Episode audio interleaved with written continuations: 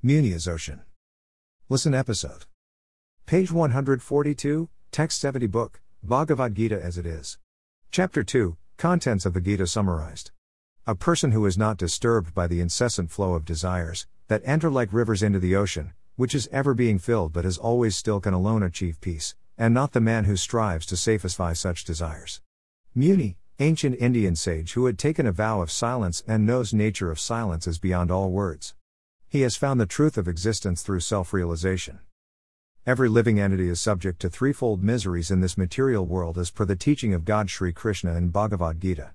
The miseries caused by other living beings such as humans, animals, bacteria, virus, reptiles, by our mind as our mind keep us worried throughout our life for events which will never happen. Our mind keeps us in the ocean of anxieties and worries. Our mind never allows us to enjoy life as it gets us troubled with unnecessary worries. You must have observed yourself that many of our previous worries have not happened in this present life. We are also put into trouble by natural calamities such as earthquakes, volcano eruption, landslides, famines, floods, etc. No one is free from these threefold miseries of this material world. Text 61, Book, Bhagavad Gita as it is, page 134, Chapter 2, Contents of Gita summarized. One who restrain his senses, keeping them under full control, and fixes his consciousness upon me, is known as a man of steady intelligence.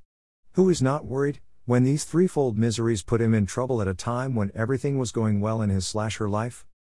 The answer is that only person who has devoted his life to the devotional service of Supreme God Sri Krishna will always think that my problems are reduced to a large extent due to mercy of Krishna and when everything is going well in his life then he gives the credit to God Sri Krishna as God Sri Krishna has arranged to keep him slash her in the comfort zone so that he or she can do devotional service with more energy and zeal.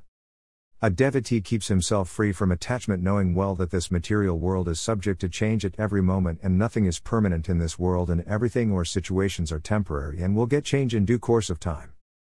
Text 69 Book Bhagavad Gita as it is, page colon 141 What is night for all beings is the time of awakening for the self controlled, and the time of awakening for all beings is night for the introspective sage.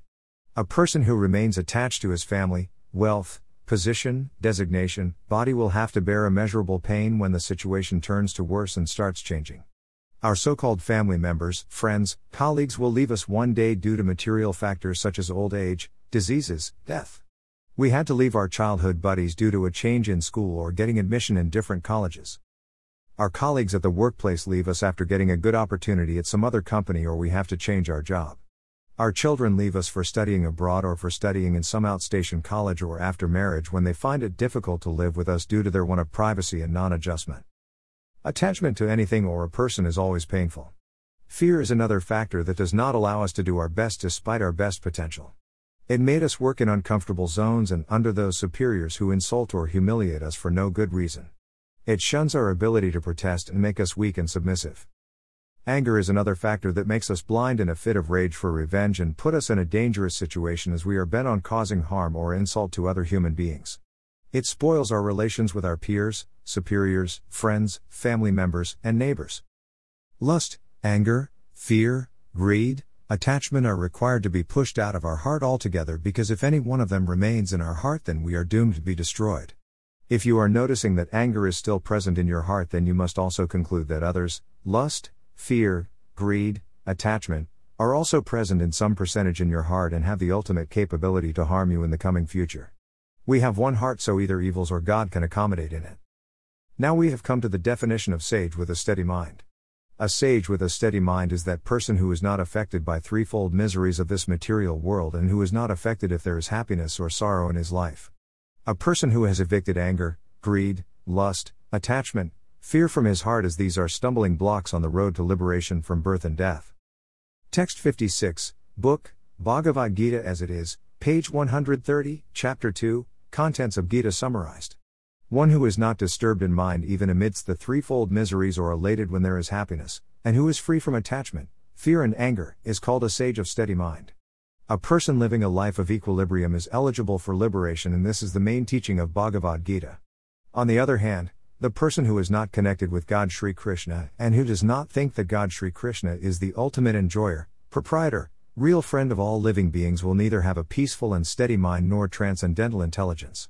He will always remain unhappy, unsatisfied, distressful, and at the end of his life, he will leave his last breath burdened with lots of unfulfilled desires, anxieties, and worries.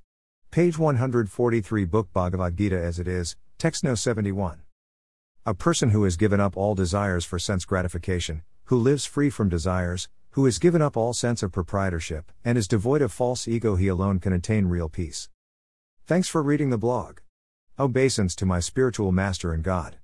Servant of God Sri Krishna. Pankaj Manan.